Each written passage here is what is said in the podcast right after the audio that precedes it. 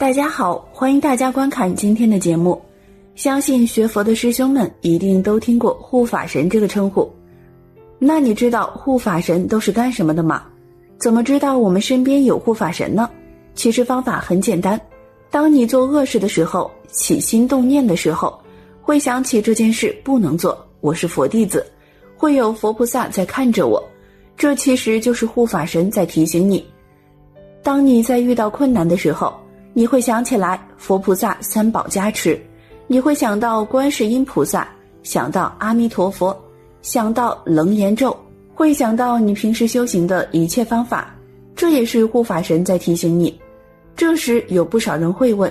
为什么我看不见自己的护法神呢？原因很简单，第一个是怕你执着，第二个是你的修为还没到这个水平，第三个，我们不是一界人，我们不是在一世界，他即使站在你面前，你用凡胎肉眼又怎么能看得见呢？你只要相信一点，护法神一直都在我们的身边。今天小编就再来和大家聊聊，在我们身边一直保护着提醒着我们的护法神。在开始今天的内容之前，还请大家点点订阅和小铃铛，点赞是对小编的最大支持，谢谢大家。我们先来看一位师兄近期分享的关于护法神的亲身经历，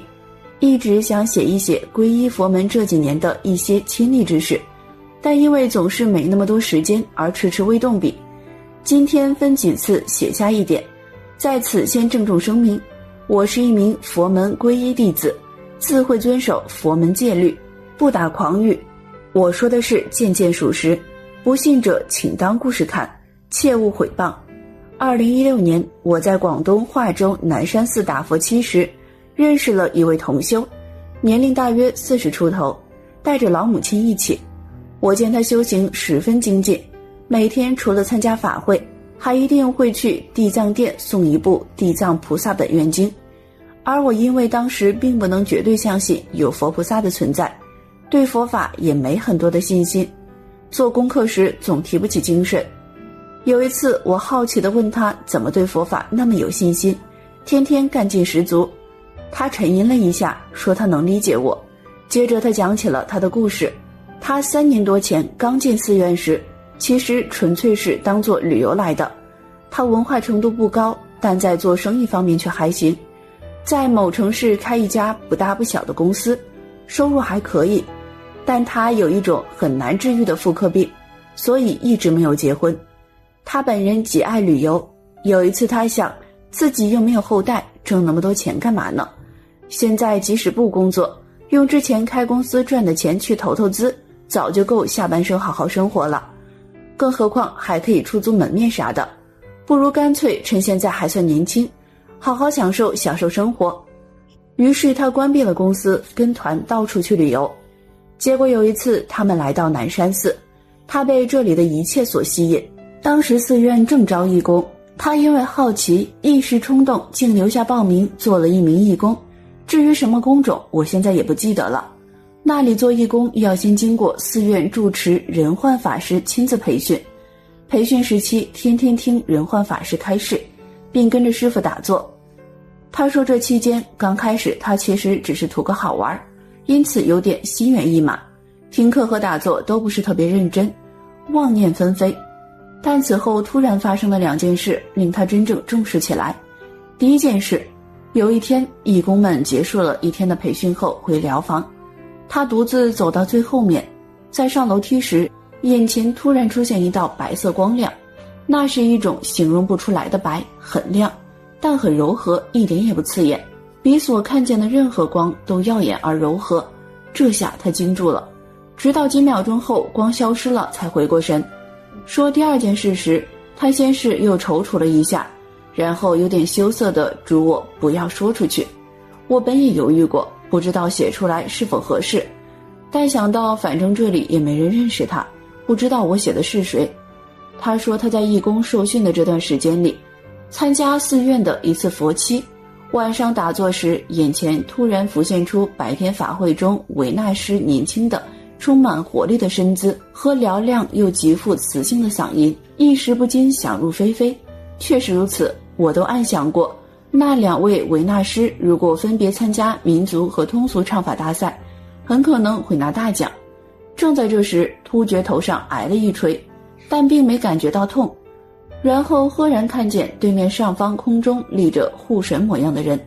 手里拿了个很小的锤子，对他瞪着眼。他大惊，但接着却想，这么小的锤子呀，不痛，再来一下试试。他这刚一动念，又挨一锤，这次仍然不痛，却将他打得左右直摇晃，但又始终不倒，就像个不倒翁。这下他怕了，也真相信了，马上跪下对护法神忏悔，然后护法神也消失了。从此以后，他也就绝对相信有佛菩萨的存在了。我后来问他为什么现在不做义工了，他说母亲年纪大了，需要人照顾，只能暂时回家，这次是带母亲一起来打佛七。我又问他现在是否还有什么感应，他说除了在南山寺受训期间，此后再没有过任何感应。不同的是，身上的妇科病好转了很多，但他也无结婚想法。接着又说，凡所有相皆是虚妄，无论有没有，保持平常心就好。关于护法神，我又想起了一件事，多年前看过一位有一定知名度的作家的一本传记体散文，其中一篇说他自己是非佛教徒，但喜爱佛经中的语言文字及一些理论，有段时间常去中国一家著名寺院阅读佛经，然后写下一些研究笔记，并经常在工作之余与寺院方丈畅聊。有一天他正做着笔记，寺院一位小和尚前来叩门，说方丈邀请他叙话，他便来到方丈的居所，像往常一样与之畅谈。可这次才聊了不一会儿，他突然觉得一只手开始疼痛起来，这时方丈问了一句，你出门时是否没将经书放好？他说是的，刚才只是随意将经书放到一叠书上，可能没放好。随即二人来到书房中，见到经书果然歪着放在一叠书上，其中有一部分是悬空着的，他于是急忙将经书正中放好，跟着手也不痛了。方丈就说那是护法神刚才在惩罚他乱放佛经。当时这篇文章给了我很大的震撼，我想难道这世上真有佛菩萨存在吗？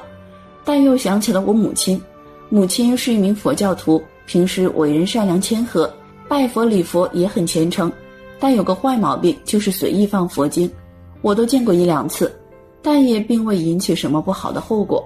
所以认为这篇文章讲的事只是个巧合而已。直到多年后，我在一家密宗寺院与一位居士讲到这篇文章，那位居士说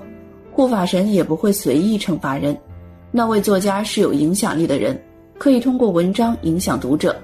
我想是啊，如果不是因为我妈，我那时很可能就信佛了。而且即便如此，自看那文章后，我对未知方面也还是有了一份敬畏。当然还要感恩我妈，是她在我病到无可救药时，最终领我走入佛门。以上便是这位佛友关于护法神的一些亲身经历。接下来我们再来听听梦参老和尚对于护法神这件事又是怎么说的。梦参老和尚如是说道：一、阿含经表示，每个人一出生时就有鬼神随侍左右，但其数量不一。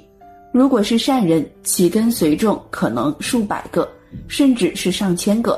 如果是坏人，也有护法神，但可能数百人、千人才有一个护法神。这些鬼神就像当今总统的侍卫，你到哪里，他们就跟到哪里。但是这些护法神的数量是有增减的。当一个人都做坏事时，那护法神就会一个个离去；一个人如果都做好事，那护法神就会越来越多。佛经表示，一个人每持守一戒，就增加五个护法神，依此而算，持守五戒的人至少有二十五个护法神了。此外，当你在聊天说话时，护法神也常在左右。如果你说的是没用的东西，护法神就会一个个离去；如果你说的是佛法，那护法神就会顺便听听；如果说得很好，那护法神就会越围越多。这也可以说，人人的护法神随时都在你左右。这些神明既有保护作用，但也有监督作用，甚至有惩罚作用。这正符合俗话所说的人在做天在看。在佛经中的阿含经中还提到，四王天的天人会在民间阴历的每月初八、十四、十五、二十三、二十九、三十这些日子来人间考察。初八和二十三，天王会派遣大臣来人间考察善恶。大臣考察后，十四和二十九，天王派太子下来考察；十五和三十，则是天王自己下凡考察。当考察完毕后，还要向刀立天的天王尸体还阴，即民间信仰中的玉皇大帝或称天公报告，在民间信仰则称为脚趾。有的学佛人说他很怕鬼，怕鬼的人你一念地藏经，鬼就怕你了，鬼见你就给你磕头。你肉眼看不到，当你一念地藏王菩萨，你一念地藏三经时，你周边有多少护法神护法你？地藏经里头肩劳地神，大地都是监牢地神，监牢地神别的法他不护，文殊、普贤、观音他不护，他专护地藏。如果大家念过地藏经的第十一品监牢地神，他说这个遍地都是我的子孙，凡是有大地的地方就有我的子孙，我的子孙都在护持地藏菩萨，因此深信深法，就是我们自心是佛，是心作佛。护法神中天和龙是主要的护法神，你不要以为哦，我做很多善事，我破戒没事，不要抱着这个心态。就像你拿钱供养是有功德，但你供养的钱不是净财，仍然有不好的果报。福不灭恶，护法神对你惩罚一下，也是一种慈悲，你就能不做，不然你要收手很难。有个人做卖鱼的，他生了大病后才去收手，不然人都觉得我钱总是不够。这个是众生的业相，善有善报，恶有恶报，实际上就是告诉我们，做人只要能够去帮助别人，你始终有一天会得到别人的帮助。好啦，今天关于护法神的内容就和大家分享到这儿了。善和恶就在一念之间，所以一念上天堂，一念下地狱。不想让自己堕落到地狱当中，就要常行善，少作恶。期待大家在下方评论区留下自己的感悟。那我们下期节目再见。